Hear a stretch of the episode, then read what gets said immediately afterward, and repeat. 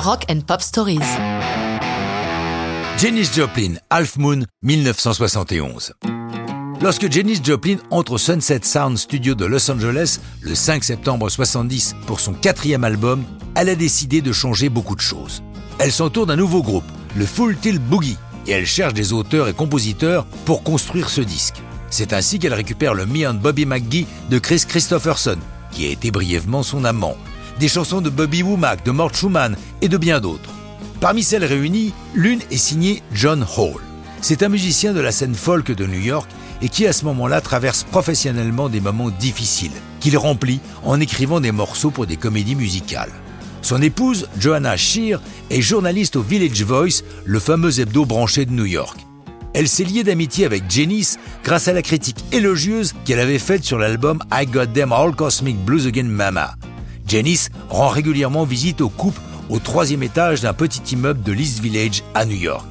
Or, John a en réserve une chanson, mi-funky, mi à la manière d'Hendrix. Songeant à Janice, il la revoit un peu pour l'adapter à son style, et Johanna écrit un texte. Lorsque Janice entend la chanson, elle est tout de suite emballée et décide qu'elle figurera sur son nouvel album qui va s'intituler Pearl, l'un de ses nombreux surnoms. Pour la préparation de l'enregistrement, tout le monde se retrouve dans le salon de Janice à San Rafael en Californie. Il y a là le groupe, le Full Tilt Boogie, Todd Rundgren qui sera le producteur musical de Pearl et bien sûr John et Johanna. John raconte Leur apprendre la chanson a été très facile. Le guitariste John Till a tout de suite intégré les accords de l'intro qui courent tout au long de la chanson. Le reste est venu facilement, Janice changeant quelques détails de ci de là dans le texte et la mélodie pour coller parfaitement à sa personnalité. Il ajoute C'était particulièrement excitant dans le salon de cette maison de voir ainsi le groupe et Janice s'approprier notre chanson. Les séances s'arrêtent le 1er octobre 70. Elles ne reprendront jamais. Janice meurt d'une overdose trois jours plus tard, le 4 octobre. Du coup, les voix enregistrées de Janice n'auraient pas dû être les versions définitives, mais juste des guides de travail. Il manque d'ailleurs des mots dans quelques chansons.